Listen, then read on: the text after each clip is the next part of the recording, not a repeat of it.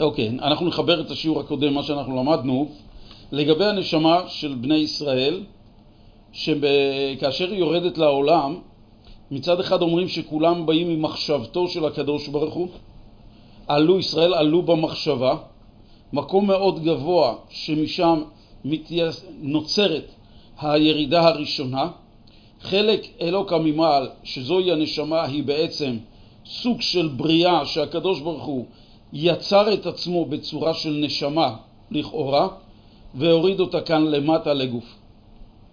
אם כן, נשאלת השאלה, היות שכולנו באים ממקור אחד, שזוהי מחשבתו של הקדוש ברוך הוא, ומשם שנמצאים שם אין שום הבדל בין הנשמות, כולנו באים מאותו דרגה, כולנו מקבלים את אותה דרגת הנשמה, אם כן, איך זה יוצר מצב כאשר הנשמה מגיעה כאן למטה לעולם, אנחנו נהיים פתאום כל כך שונים אחד מהשני.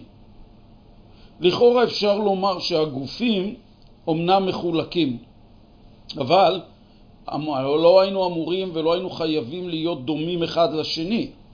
אבל מצד שני, למה אנחנו כל כך שונים באופי, שונים בתכונות ושונים בקיום רצון השם באופן כזה שאחד יכול לשמור את רצון השם ומאידך האחר יכול ממש ללכת בניגוד לרצון השם. מוסבר על כך שכאשר הנשמות יורדות למטה, הם במהות שלהם נשארות מחוברות למקום שממנו הם ירדו, שזה מוח האב, המחשבה של הקדוש ברוך הוא.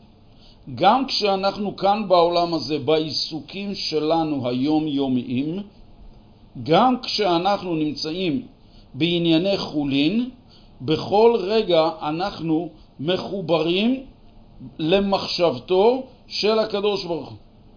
האדמו"ר הזקן נותן לזה דוגמה ומשל, כמו אבא ובן. אחרי שהבן, סליחה, לפני שהבן נולד, מתחיל כוח ההולדה מהמוח של האבא. זה כוח רוחני וזה לא דבר גשמי שיורד מהמוח, כי אחרת המוח היה מאבד חתיכות ממנו אם זה היה דבר גשמי. מדובר על משהו רוחני שיורד דרך חוט השדרה עד שנהפך להיות כוח הולדה גשמי. כאשר הוא נמצא תשעה חודשים בבטן האם, נולד הילד כאשר הוא דומה באופי שלו, במנטליות שלו וגם בפנים לפעמים, בצורה של האבא. ולזה למה? מכיוון שהמוח, כוח המוח שיש באבא, הגיע גם לילד, וזה מגיע למוח של הילד. וכשהילד כל זמן שהוא חי, אז המוח שלו, המוחין שלו, שזה הכוונה, הכוח הרוחני שבו, תמיד נמצא מחובר למוח האב, לכוח שבמוח של האב. למרות שלא רואים את זה בגלוי, אבל הדבר עצמו נמצא כל הזמן, וזה עונה על השאלה שהרי יש ילדים שלא דומים להורים שלהם, יש ילדים שנוגדים את האופי של ההורים שלהם, איך אפשר לומר שהם כל כך קרובים וכל כך חלק מהאבא?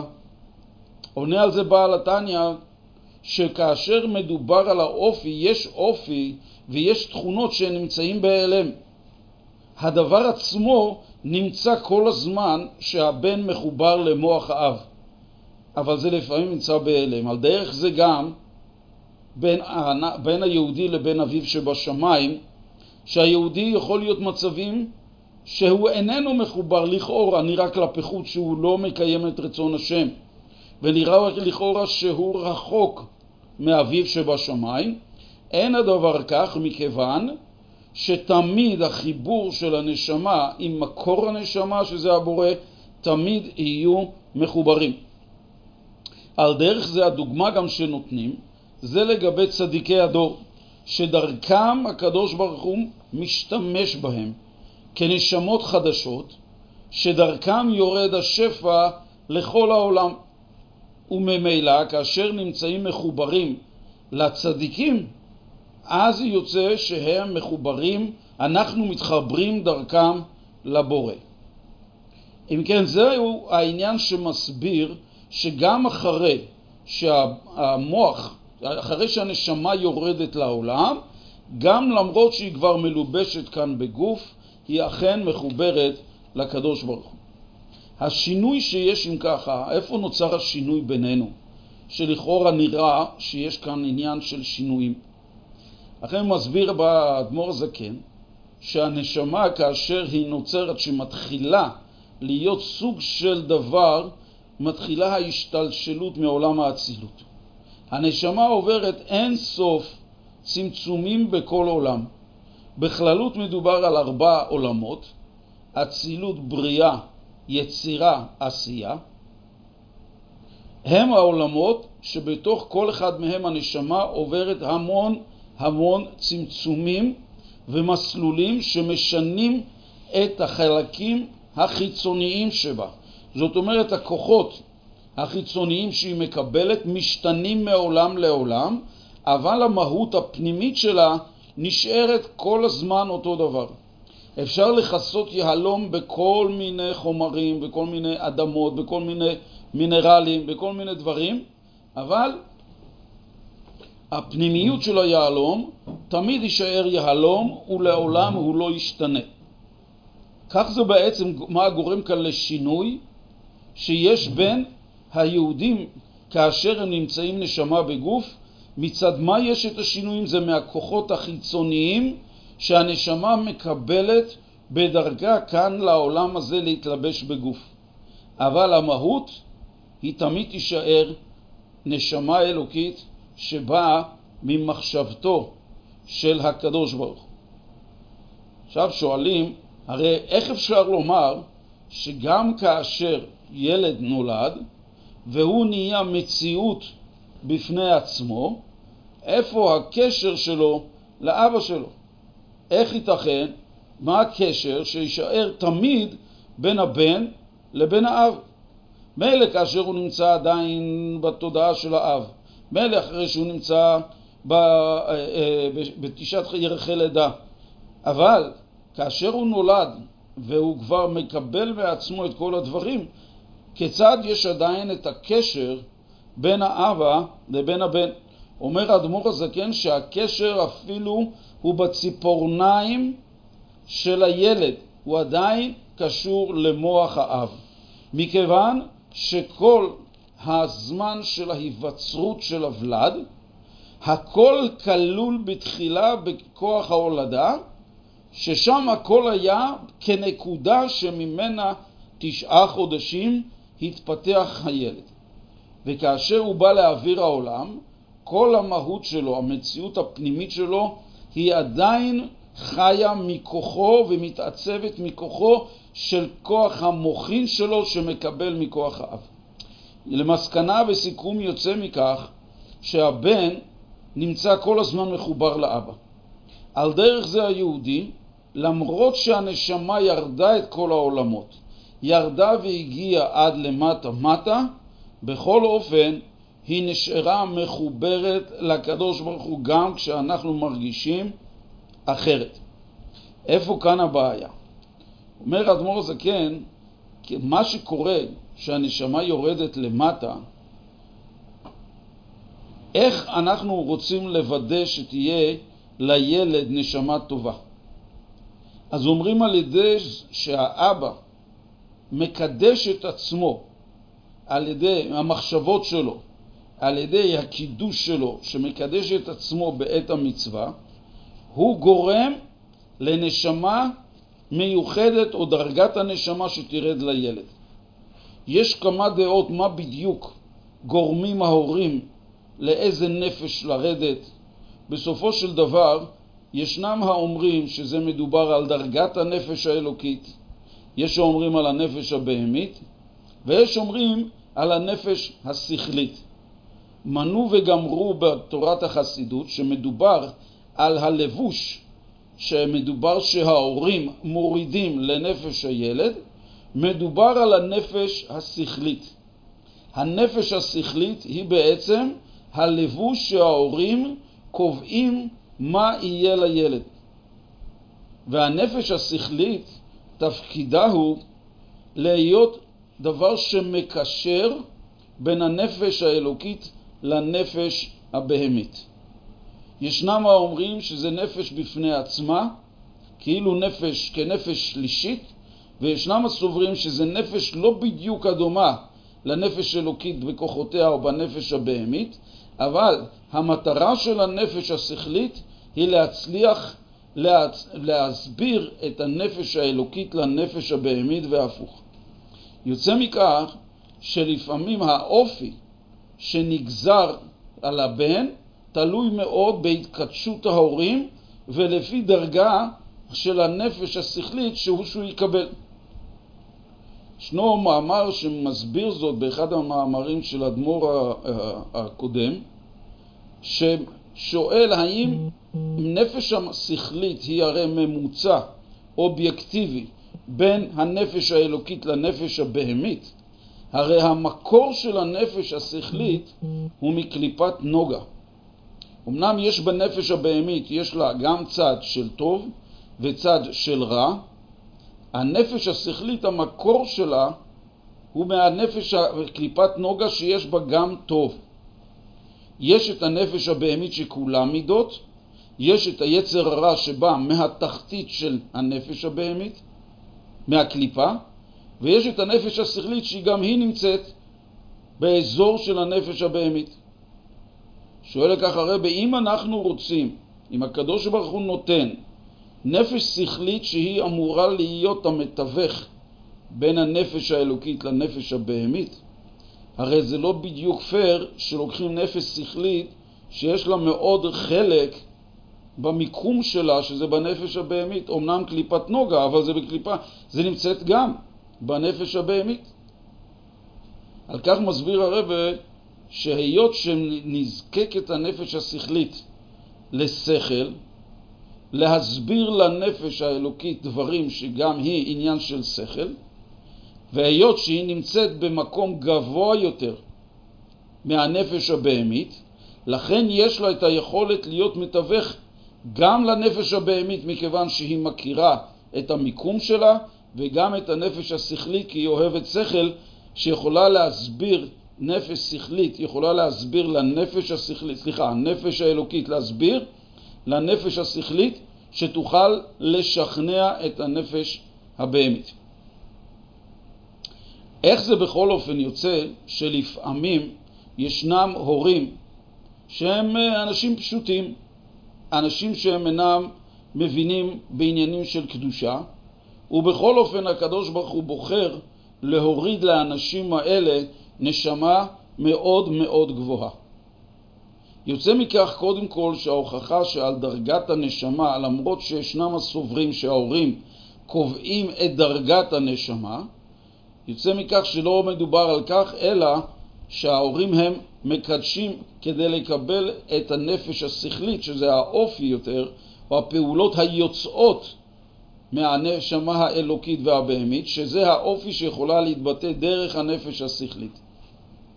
אם כן יוצא מצב שייתכן שהורים שאינם יודעים לקדש את עצמם יכולים לקבל מאת הקדוש ברוך הוא נשמה גבוהה מאוד שתבוא ותתבטא דרך גוף של הורים שהורידו לעולם נפש שכלית שהיא איננה בדרגה של אותה נשמה, אבל יוצא מכך שאותה נשמה יכולה להתבטא בעולם ולהגיע לגדלות למרות שאין התקדשות של ההורים כמצופה מהם. אבל בכל אופן, גם כאשר היא ירדת למטה, אותו לבוש הזה של הנפש השכלית, דרכו הוא פועל את כל המצוות שעושה על ידי אותו לבוש, וגם השפע שנותנים לאותו אדם בזמן חייו שהוא נמצא כאן בעולם, גם אותו נותנים לאדם דרך אותו לבוש. הלבוש, בלי להיכנס יותר לעומק של זה, שמה בדיוק המהות של הנפש השכלית, אפשר לומר רק כדי שמכיוון שכבר בפרק הבא, פרק ג', מתחיל האדמו"ר הזקן להסביר על ההרכב שיש לנפש הבהמית ולנפש האלוקית, לכן כאן מדובר שהיות שהנפש האלוקית איננה מבינה דבר בדברים חומריים, ואיננה מבינה דבר בעולם הגשמי, כל צורתה ומהותה זה רצון התעלות לקדוש ברוך הוא, מה שאין כן הנפש הבהמית מצד שני איננה מבינה דבר באלוקות, וכל המהות והטבע שלה זה הרגשה של העולם הגשמי ותאוותיו, היא הרי מחפשת בסך הכל את ההרגשה. הנפש הבהמית בטבעה איננה כוח רע, אלא כוח שמתאווה, ולכן האופן של הנפש השכלית היא אובייקטיבית לדעת לאן לקחת את האדם על ידי בירור האמת של אותו רגע, של אותו דבר שהיא צריכה לברר עבור אחד מהנשמות. וזה בעצם תפקידה. מכאן כאשר אנחנו רואים שהסבר בתחילת הפרק שהנשמה האלוקית, תחילתה שנשמות ישראל עלו במחשבה. משם בעצם, מהעלייה שהייתה לבני, לנשמות ישראל במחשבה של הקדוש ברוך הוא, זה לא רק היה עניין שהם היו במחשבה, או שהם איזה רעיון שהיה לקדוש ברוך הוא, אלא הכוונה היא שבמחשבה עצמה של הקדוש ברוך הוא, שם לבני ישראל הייתה עלייה.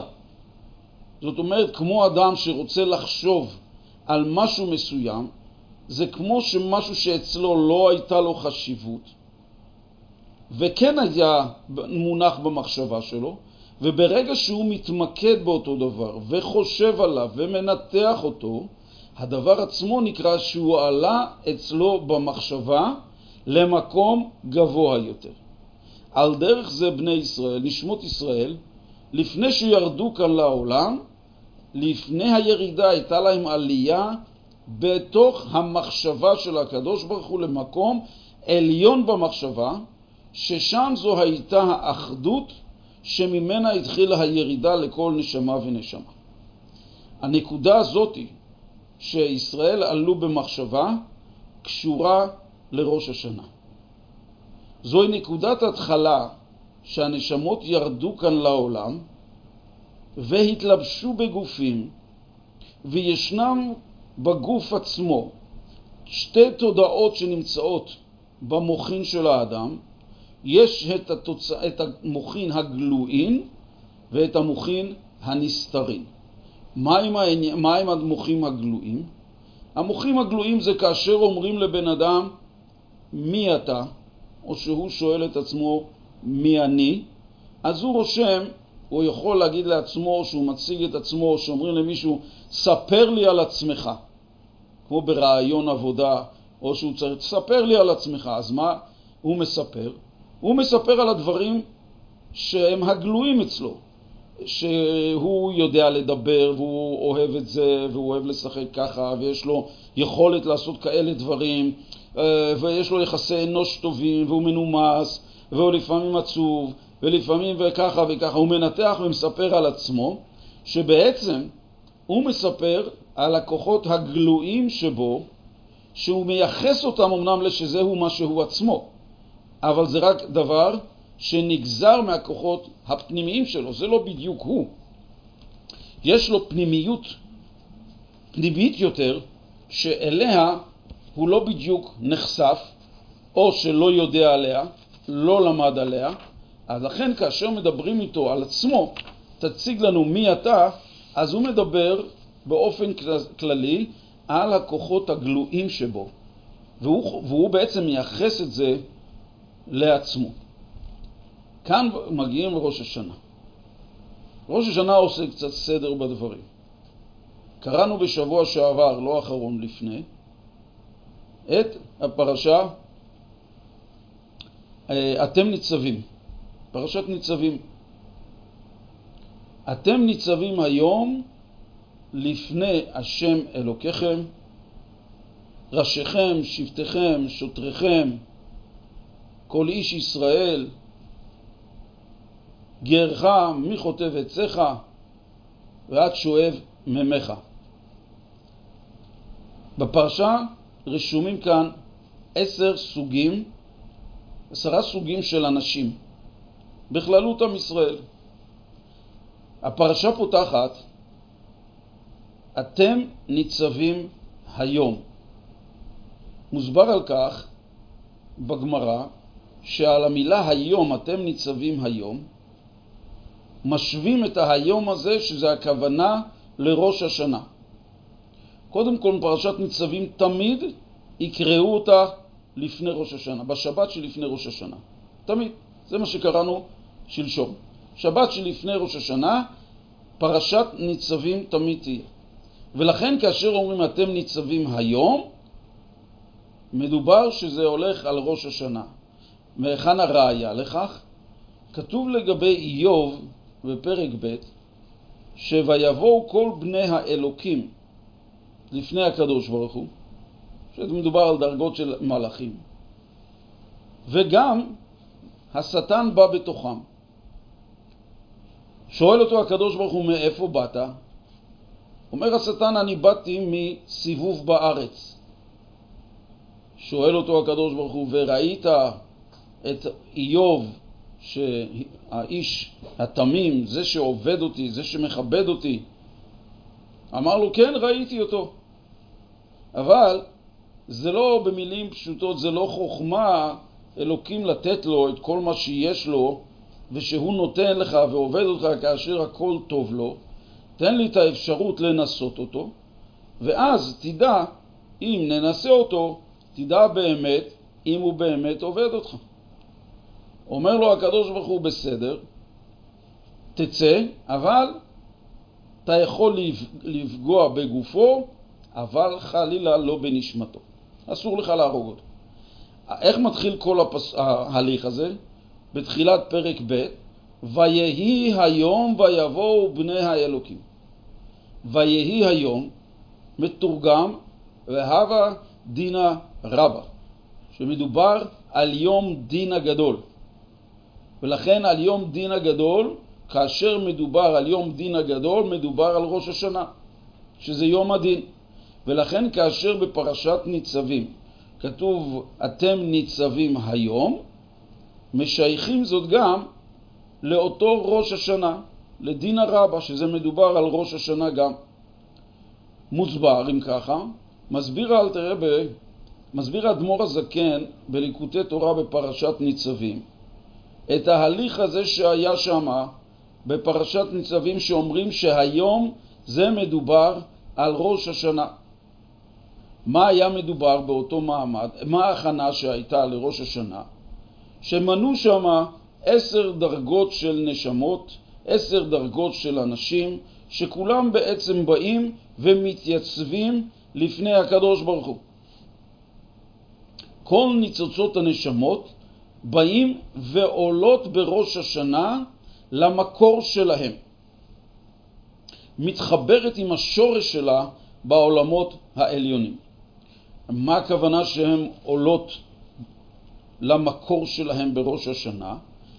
לא כאן במובן הפשטני של המילה שהנשמה יוצאת מהגוף, אלא הכוונה היא שבמשך כל השנה נמצא האדם מתעסק בכוחות הגלויים שלו בעולם.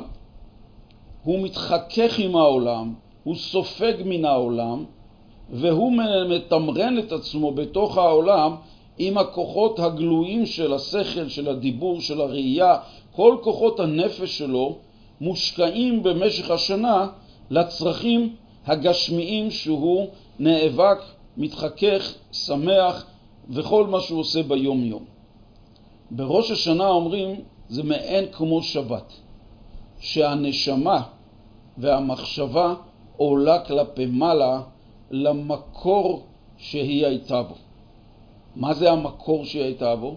המקור שהוא בעצם לחלק הפנימי שבה, שאיננו נקשר לדברים הגלויים שיש. זה החלק הנסתר שנמצא במחשבה, שהוא ניגש אליו, עולה אליו, על מנת לצאת מהמקום הגשמי של כל יום ויום שהוא נמצא בו. מה המיוחד בכל הדברים האלה? למה הוא צריך את האופן הזה של לעשות את זה? זה להראות שא', שיש אפשרות שבראש השנה לקבל המלאכה של הקדוש ברוך הוא כפי שאנחנו מבקשים, מלוך על כל העולם כולו בכבודיך, וידע כל פעול כי אתה פעלתו, ויאמר כל אשר נשמה באפו. השם אלוקי ישראל מלך, ומלכותו בכל משלה. עד אחרי תקיעת השופר, אנחנו בעצם מתמקדים יותר בבקשה שהקדוש ברוך הוא שימלוך על העולם כולו.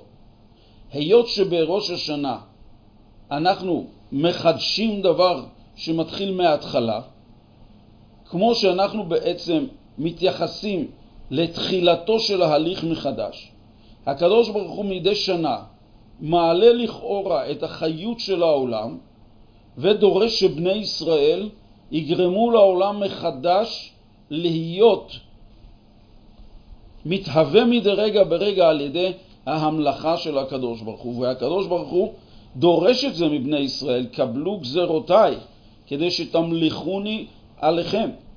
רואים מכך שהעיקר שבראש השנה הוא ההתעסקות עם הבקשה מהקדוש ברוך הוא למלוך מחדש על העולם, שיסכים לבקשה הזאת. אנחנו אמנם מכירים את הרובד החיצוני שישנם אנשים שמסתכלים על ראש השנה כיום שבו נקצב לאדם מי ימות ומי יחיה, מי בקיצו, מי לא בקיצו, מה יהיה עם הפרנסה והבריאות. נכון, הנה חינמי. גם הדברים האלה כמובן שנגזרים ביום הזה, אבל אלה הדברים שנגזרים עבור הכוחות הגלויים שבתוכנו, שאיתם אנחנו אחר כך אמורים להתעסק. אנחנו כאילו מבקשים רק את הדברים של העולם החיצון שאנחנו מתעסקים בו ביום יום לאחר מכן, עם הכוחות הגלויים שלנו. אנחנו צריכים פרנסה, אז אנחנו צריכים כסף, אנחנו צריכים מקום עבודה, לצורך כך אנחנו צריכים בריאות. אנחנו מבקשים את הדברים שאנחנו שוב נחזור אליהם בכוחות הגלויים שלנו. וזה לכאורה עד שגילוי תורת החסידות באה וביערה את העומק שישנו בראש השנה, שזה הרבה מעבר לכוחות הגלויים, לבקשות, לדברים שהכוחות הגלויים התעסקו איתם. ישנם דרגות פנימיות עליונות יותר. אפילו נדבר על דברים שהם לפני עניין של עלייה כלפי מעלה במחשבה. מה עם הבקשה מהקדוש ברוך הוא שבשנה הזאת תן לנו, ריבונו של עולם, רק מחשבות טובות. תן לנו רק אפשרות של לדבר טוב. האם המחשבות הן לא דבר שהקדוש ברוך הוא קובע כל מחשבה ומחשבה מתי תיפול למוחו של האדם? הרי המחשבות זה דבר שבאים מהקדוש ברוך הוא. אז למה שלא נבקש קצת משהו גבוה יותר מאשר רק ההתחכ... ההתחככות עם העולם, בדברים החיצוניים שאנחנו צריכים? נבקש גם על הדברים הפנימיים יותר. אבל מעל כל זה, יש את הדבר שהוא העל מודע למעלה. שמה ישנה אחדות של כל הנשמות באותו אופן ללא הבדל. שם במקום הזה, זוהי הנקודה שאנחנו עולים במחשבה של עצמנו למקום שאין הבדל בינינו. כל זמן שבמשך השנה אנחנו מתייחסים לעולם הפרטי שלנו ואנחנו מסתכלים על מה שסובב אותנו באופן פרטי, אלה דברים שאנחנו מתעסקים איתם ביום יום ובעצם משייכים אותם לעולם הפרטי שסביבו אני חי. שם, בדבר הזה, יש את הדברים הפרטיים שלי בניגוד למישהו אחר, הם שייכים אליי, זה מקום שנקרא טורה דה פרודה. אנחנו נפרדים אחד מהשני. אבל בעולם המחשבה, שאנחנו עולים למקום שהוא איננו מבדיל בין אחד לשני, שם יש את המשווה קטן כגדול, שם אין מצב שאדם שונה מהשני, הוא איננו רואה את ההבדל ביני לבין האחר. וזאת מדוע? כי המהות של קדושה היא, היא בעץ, בתוך הקדושה זה מראה על עניין של אחדות. היכולת להגיע למקום של קדושה זה מראה שהגענו למקום של אחדות, שהכוונה היא באחדות, שאיננו שונים אחד מהשני, אנחנו שווים. בראש השנה, כאשר אנחנו מגיעים לנקודה הזאת, אז עם הנקודת האחדות השווה בין כולם, איתה אנחנו ניגשים לבקש מהקדוש ברוך הוא ומלוך על כל העולם כולו בכבודך. להבדיל אלף אלפי הבדלות, ביום של בחירות הפעולה משתקפת בעולם בהתאם למה שקורה בראש השנה. בהשתקפות בעולם ביום בחירות, כולם מתאספים ובאים למקום אחד שצריכים לבחור בו, כדי שיהיה הסכמה של ראש ממשלה לקבל עליו להקים ממשלה, הוא צריך שהעם יבחר בו. הוא צריך שכולם יתאספו לשים מחשבה אחת, שזה פתק אחד שעל ידו הוא יוכל לקבל, לתת הסכמה שהוא מוכן לבצע את הפעולה הזאת. על דרך זה בראש השנה. אם נתנהג כמו בימי החול, אז אכן יש הבדלים ואין לנו ראש אחד. אבל כשבאים ביום מיוחד ומשאירים ומתעלמים ומתעלים מעל השוני החיצוני של הכלים החיצוניים שלנו, שבאים לידי ביטוי ביומיום שלנו, הרי זה אלה הדברים שמפרידים בינינו, ניתן לעלות למקום שמראה שאין הבדל בינינו, כי כולנו יכולים להיות באחדות אחת ולהתעלות מעל הדבר המפריד. מדוע הדבר אפשרי? הרי אנחנו כל כך שונים. זה מכיוון, כפי שמופיע בתניא, שאנחנו באנו ממקום שלם. אנחנו במקור באנו ממוח האב, באנו במחשבה של הקדוש ברוך הוא, ששם כולם שווים. ולכן יש לנו, גם כשאנחנו נמצאים בעולם הזה, את היכולת לחזור ולהיות במחשבות שלנו במקום מעל הדבר המפריד. רואים את זה גם במקרה אחר, במעמד הר סיני. במעמד הר סיני, עד שהגיעו ישראל למעמד הר סיני, היה כל הזמן בתערומות, במחלוקות, במריבות, אבל כשהגיעו להר סיני, כתוב, ויחן שם ישראל, אומרים על זה כאיש אחד בלב אחד. איפה כל המחלוקות? מה קרה? היה נוצר מצב שמצד הגילוי של הקדוש ברוך הוא שהולך להתגלות, עם ישראל היה צריך להכין את עצמו כדי שתהיה יכולת של כלי להיווצר להורדת השכינה, חייבת הייתה להיות מצב של כלים אחידים. אם זה יהיה במחלוקת, השכינה איננה יכולה לרדת, לא כעונש, היא מטבעה איננה יכולה לרדת אם אין לה כלי אשר יכול להכיל אותה. הכלי שיכול להיווצר להורדת השכינה, זוהי בעצם אחדות. ולכן מה שקרה במעמד הר סיני, למרות שישנם חילוקים בתוך כל אחד ואחד מתוך עם ישראל, למרות שיש את כל השוני בין אחד לשני בדעות, באידיאולוגיה, בכל אופן, למרות כל זה, הצליחו בני ישראל לעלות למקום במחשבה ששם ניתן לראות את הדברים ללא שוני בין אחד לשני. לראות את השני בדיוק כמו שאני רואה את עצמי, ממקום שעוד לפני האופן שגרם לי שינויים פנימיים, ששינה את המהות שלי, יכולת האדם לעלות למקום הזה, למחוק את דעתי הקדומה עליך ולהתחיל כמעין לעמוד במקום של דף חדש.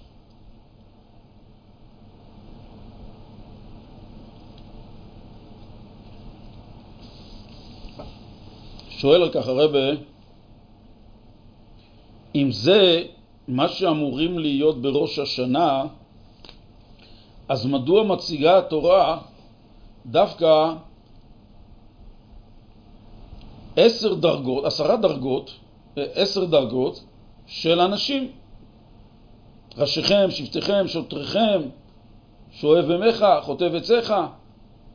לכאורה, אם היינו רוצים להראות על מקום של היום של ראש השנה, הייתה צריכה התורה להציג את השוויון בין כולם, מה שנדרשים להיות, ולא להבדיל, סליחה, ולא להבליט את השוני בין אחד לשני.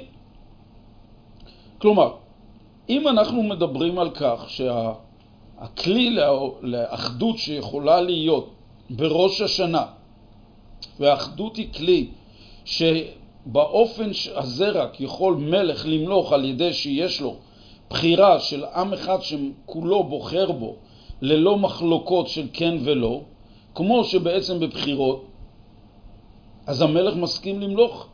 כי ברגע שיש התערותא דילתתא, שבאים ומבקשים למלך למלוך, אז הוא פועל ועושה את זה. אבל כאשר ישנם דרגות שונות בעם,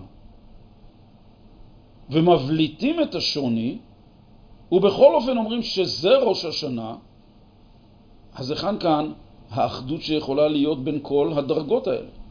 איך מכאן אנחנו יוצרים כלי להמלכת הקדוש ברוך הוא, לרצון שהוא ימלוך? זה בניגוד למה שנאמר לפני כן, שצריכים להיות עלייה במחשבה שמבטלת את השוני בין כולם. על כך עונה אדמו"ר הזקן, שבעצם דווקא השוני הזה הוא בעצם מה שמביא את האחדות שבגללה הקדוש ברוך הוא מסכים למלוך מחדש על העולם.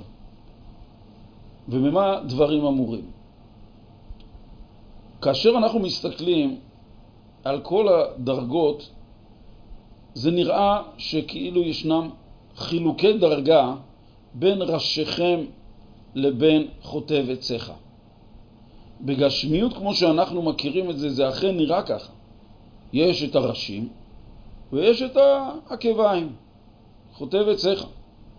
אבל היות שמדובר שבעם ישראל יש מבנה כמו האדם הראשון, שכל הנשמות היו כלולות בו, לכן מדובר שבאדם הראשון כתוב על בני שהוא קומה אחת שלמה שמבטא את כלל עם ישראל.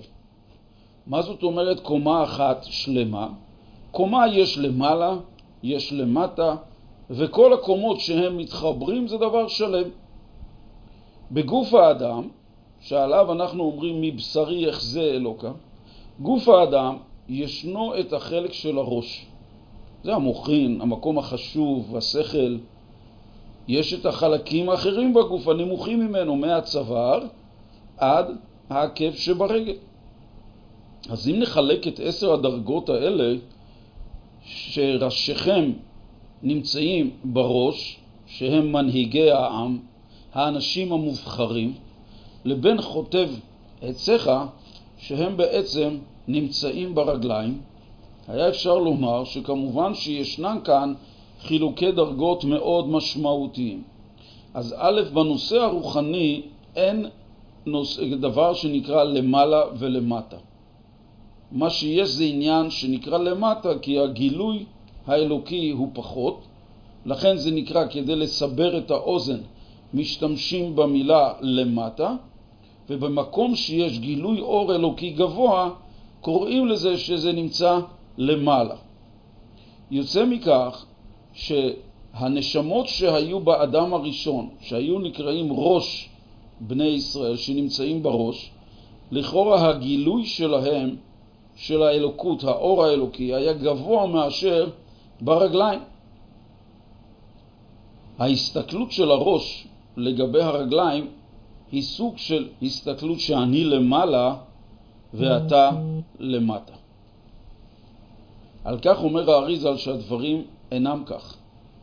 האריזל מכנה את הדרגות האלוקיות של בני ישראל מהדרגות שלהם בצורה שהוא קורא לזה עיגולים. זה האריזל. בזוהר זה מופיע במילים סובב כל עלמין. זה גילוי אלוקות, דרגה של גילוי אלוקות. מה זה נקרא עיגול? עיגול זה דבר שנעוץ תחילתן בסופן וסופן בתחילתן. למה הכוונה? עיגול אין לו מקום שאפשר לומר שהוא ההתחלה וכאן זה הסוף. כל דבר שיש לו קצוות אפשר לומר שיש לו התחלה וסוף. אבל עיגול, כל מקום שנשים את האצבע, נקרא לזה התחלה, זה גם יכול להיות הסוף. ומה שיש למעלה, זה בעצם גם יכול להיות למטה. גם הלמטה יכול להיות למעלה. זה עניין של עיגול מכיוון שאין לו, היכן, אין לו התחלה שאפשר לשים לו את האצבע ולומר שזה בעצם כאן ההתחלה. זה לכן זה נקרא עיגול. הזוהר מכנה את זה סובב כל העלמין, שזה דרגה גם שאיננה דרגה אלוקית גבוהה, שלא מתלבשת בתוך הגוף הגשמי של הדברים, של הבריאה, אלא הכוונה שהיא כמו חופפת מסביבו. לא חלילה שהיא משהו שאינו נמצא ליד, אלא הכוונה היא שזה אור שעדיין לא התלבש בתוך הבריאה. כי יש דרגה נמוכה יותר שזה דרגת אלוקים, שהסובב כל עלמין הוא דרגה של י' כו' מתלבש, מצטמצם לשם אלוקים, ואז נוצרת הבריאה. אבל בכל אופן, הסיבה לכך שהאריזל קורא לנשמות ישראל עיגולים, והזוהר קורא לזה סובב, מלשון מסביב, משהו עגול, וגם מוזכר שלעתיד לבוא הקדוש ברוך הוא יעשה מחול לצדיקים, שזה שוב עיגול. כל הדברים האלה רוצים לבטא משהו מסוים. הביטוי כאן לומר שבנשמות ישראל אין מעלה ומטה. זה כמו עיגול. כל אחד במובן מסוים הוא למעלה, וכל אחד במובן מסוים הוא למטה. זאת אומרת, אם נחזור לדוגמה של הגוף, המוח לכאורה נראה הרבה יותר גבוה מהרגליים. הרגליים זה הנמוך ביחס למוח. אבל יש דבר שהרגליים עולות בדרגתן על המוח. הרגליים יכולים להגיד למוח, אתה רוצה ללכת מהבית לבית הכנסת, בבקשה תלך. המוח בלי העזרה של הרגליים לא יכול ללכת לשום מקום. יוצא מכך שהמוח חסר לו את היכולת ללכת ובאים הרגליים הנמוכות ומשלימים את החיסרון שלו. יוצא עם כך שמכיוון שאנחנו מכונים עגולים ואין בנשמות ישראל מעלה ומטה ואין האופן הזה שאני יותר גבוה ממך ואתה יותר גבוה ממני, כאן מסביר האדמו"ר הזקן את הפסוק שכתוב במשנה בפרקי אבות, והווה שפל רוח בפני כל האדם. אומר אדם, שאני אהיה שפל רוח בפני כל אחד? על מה ולמה? הרי אני תלמיד חכם, אני עשיר, אני מפורסם, שאני אזדקק למישהו זה המנקה רחובות?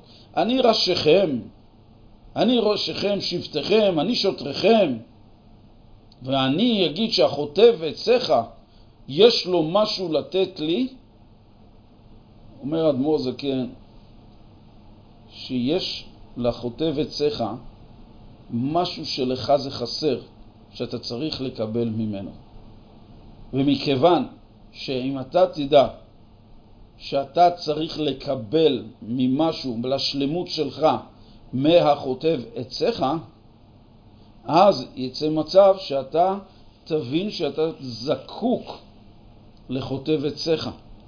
ואז יצא מצב שאתה תצטרך להיות שפל רוח, ולא במובן של המילה שאני מושפל ואני נזקק לאדם הנמוך, לא לזאת, לא לגאווה הזאת מדובר, אלא מדובר שאני מחפש את השלמות שלי בעבודת השם, שהיא נמצאת אצל פלוני אלמוני שכרגע הוא חוצב עציך. אני במילים אחרות, כדי להשלים את השלמות שלי, לעבוד את השם כאן בעולם, אני צריך להזדקק לכותב עציך. יוצא מכך שאדם מסתכל על הדבר באופן הזה, אם כל אחד יסתכל באופן שמתווה כאן האדמו"ר הזקן, בהסתכלות הזאתי, אנחנו נוכל להגיע למקום של המחשבה העליונה שלנו, ששם אנחנו שווים אחד מול השני. כדי למשוך אותנו לשם, להביא אותנו למצב הזה, ישנה סיבה. למה הקדוש ברוך הוא דווקא רוצה לעשות את זה, שנגיע למחשבה עליונה שלנו, ששם משווה קטן וגדול. ולא רק זה, אנחנו נסתכל אחד אל השני, שאחד משלים את השני. וממילא כאשר זה מדובר שאני משלים אחד את השני, נוצרת כאן אחדות. והאחדות היא המקום שבא מקדושה. מי שעדיין מרגיש שיש הבדל בינו לבין השני, והוא מרגיש אני ראשיכם, והשני חוטב עציך, אז המבחן הזה, שהוא יעשה לעצמו באיזה צד אני נמצא, ככה הוא יוכל לדעת האם הוא נמצא בצד הקדושה, או נמצא בצד של הטורי פרודה של הקליפה. אם הוא לא מרגיש את היהודי השני בראש השנה, שממנו כמובן הוא ימשוך את זה לכל השנה, שאין לי שום התנשאות על השני, מכיוון שהשני נמצא אצלו משהו שאני זקוק לשלמות שלי ובגלל זה אני מעריך אותו. מכיוון שאין עוד אדם בעולם שנברא לא לפני כן ולא יהיה אחרי כן כמו האדם הזה שעומד מולי שמחזיק משהו שלי שאני צריך לקבל את זה ממנו בטובו ובחסדו כדי שאני אשלם כאן בשליחות שלי כאן לעולם. אז ברגע שישנה את ההסתכלות הזאת אחד על השני, זה הכוונה היא שזה מעלה אותנו במחשבה מעבר לכוחות החיצוניים שלנו שהם המבדילים בינינו. אני יותר חכם, אני יותר עשיר, אני יותר מוכשר, אני פחות כישלון, אני יותר שמח, פחות עצוב. שם בטורי דה פרודה האלה, שזה בא מהקליפה, כמו שמובא בפרק א' בתניא, שלגבי הנפש הבהמית, שכל המידות רעות באות ממנה. היא ההוכחה שאנחנו נמצאים בצד הלא נכון. כשאנחנו מצליחים למצוא הבדלים בהרגשה שלנו, של היהודי הזה אני מרגיש, אני ישר מקטלג אותו מההסתכלות החיצונית, או מהמידע שקיבלתי, או שנראה לי בעיניים. בכל מקרה, אני לא משווה אותו כבעל ערך, אה, נאמר, חוטב עציך מבחינתו, זה מטאטא רחובות, נחשב בעיניו כמשהו מאוד שפל, והוא מחזיק מעצמו מאוד גבוה. זה כבר דבר המראה שהוא נמצא בצד הלא נכון של החיים, הוא נמצא בצד של הקליפה שהוא מבדיל ועושה הבדל בינו לבין השני. למה כל המטרה הזאת שצריכים להגיע למקום הזה? ישנה איזו סיבה של ראש השנה שאנחנו אמורים ונדרשים לעלות למקום שמוציא אותנו מענייני העולם, כי כתוב ויהי בישורון מלך, מתי זה מתאפשר? בהתאסף ראשי עם יחד שבטי ישראל. רואים מכך דבר מאוד מעניין. המילה ויהי בישורון מדובר על שם של ישראל הגבוה ביותר. יש דרגת יעקב, דרגת ישראל, דרגת ישורון זה מלשון ישר. ישר לקדוש ברוך הוא. ישירות. ויהי בישורון מלך, המטרה של ההתאספות, בהתאסף ראשי עם, שמדובר שכולם בדרגה של ראשים, בהתאסף ראשי עם, שכולם מדרגת חוצב עציך, כולם מתעלים למקום של ראשיכם, ששם אין הבדל בין אחד לשני. כאשר מגיעים לנקודה הזאת, בהתאספות הכללית של כולם, בראש השנה, אז מתאפשרת הבקשה ויהי בישורון מלך. אז מתאפשר לקדוש ברוך הוא לקבל את הבקשה שהיא באה מכולם נמצאים בדרגה במחשבה העליונה של כל אחד, וזה מה שנקרא אתם ניצבים היום ראשיכם באיזה דרגה שמגיעים לפני השם אלוקיכם. יש דרגה שנקראת י' כ' ו' כ' ויש דרגה של גילוי של אלוקות שזה שם אלוקים, כמו שאנחנו אומרים בקריאת שמע ישראל, שמע ישראל השם אלוקינו, השם אחד, והרבה מקומות אנחנו רואים שיש את הצירוף של שני השמות, מכיוון שזה בא לבטא דרגה של שם אלוקים, שם השם, י' כו' כ', שזו דרגה גבוהה מאוד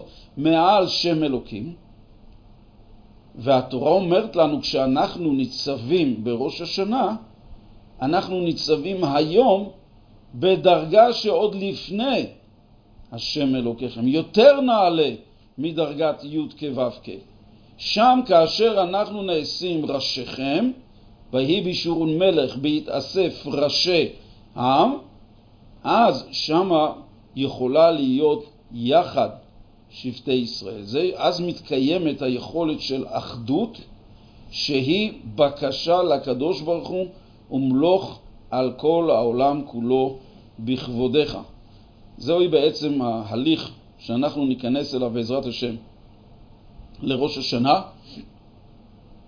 כניסה שתהיה באופן של משווה קטן כגדול, מבחינת המחשבה שלנו להתנער מהחילוקים שיש במשך השנה, שזה הכוחות הגלויים שלנו, לעלות לכוחות הנסתרים, הנעלים שבתוכנו, ששם כולנו שווים, חוטב עציך וראשך הם, הם באופן של שווים, ללא הבדל ביניהם במקור שלהם, אבל מצד שני, כדי להצליח לעשות את זה, יש לראות שהראש והחוטב עציך בעצם משלימים אחד את השני. ולכן מצד ההשלמה של אחד של השני, זה גורם להיות להשפל רוח בפני כל אדם. והאדמו"ר הזקן בפרק ל' אומר לפסוק הזה, והווה שפל רוח בפני כל האדם, וזו האמת לאמיתו. זאת אומרת, זה איננה סתם אמרה, או איזושהי משנה יפה או מחשבה טובה. לא, הווה שפל רוח בפני כל האדם, זה האמת לאמיתה. והכוונה של האדמו"ר הזקן היא איננה שמישהו יבוא וילקה את עצמו כמה הוא שפל ונמוך וצריך להיות מסכן כלפי השני, כמה הוא טוב ואני גרוע. ממש לא זה, ממש לא הכיוון אפילו. זה דבר שמסכן את האדם בעצבות, בירידה למקומות שאינם חלילה. מדובר הווה שפל רוח, היכולת להביא אותי לכבוד ולהיות, להנמיך, להנמיך רוח, את רוחי בפני השני, היא רק נובעת מכך שאצל השני קיימת גם השלמות שלי. אני זקוק לו והוא זקוק לי, ואין עוד מישהו בעולם שנוצר באופן כמו שהוא נוצר עבורי. ולכן היצירה המיוחדת שעומדת מולי היא יצירה של בורא, מיוחדת במינה והיא ייחודית, לכן ההסתכלות עליה היא באה ממקום של הערכה, של כבוד, של שווים, אבל לא של התנשאות ולא של הסתכלות של ראשיכם מול חוטב עציך, אלא חוטב עציך וראשיכם זקוקים אחד לשני במקום הנעלה הזה, שעלים כולם במחשבה להיות שווים ולבקש מאת הקדוש ברוך הוא להיות המלך הקדוש. בזה אנחנו נסיים להיום. בעזרת השם כתיבה וחתימה טובה לכולם, כל המצטרפים בתוך כלל עם ישראל, שנת הצלחה, בריאות, שפע, פרנסה, עבודת השם, ולהגיע בעזרת השם בראש השנה לשוויון כקטן, כגדול, להסתכלות על כל אחד ואחד באופן הנכון הפנימי, שיכול להכיל את הקדושה של כל אחד מאיתנו כאשר הנשמה שלנו מצליחה להתעלות מכל החילוקי הדרגות החיצוניים שאנחנו רואים את ההבדל בינינו, כי הפנימיות של כולנו באה ממקור אחד, ברכנו אבינו כולנו כאחד. מתי הוא יכול לברך אותנו? כאשר כולנו כאחד. שנה טובה ובשורות טובות.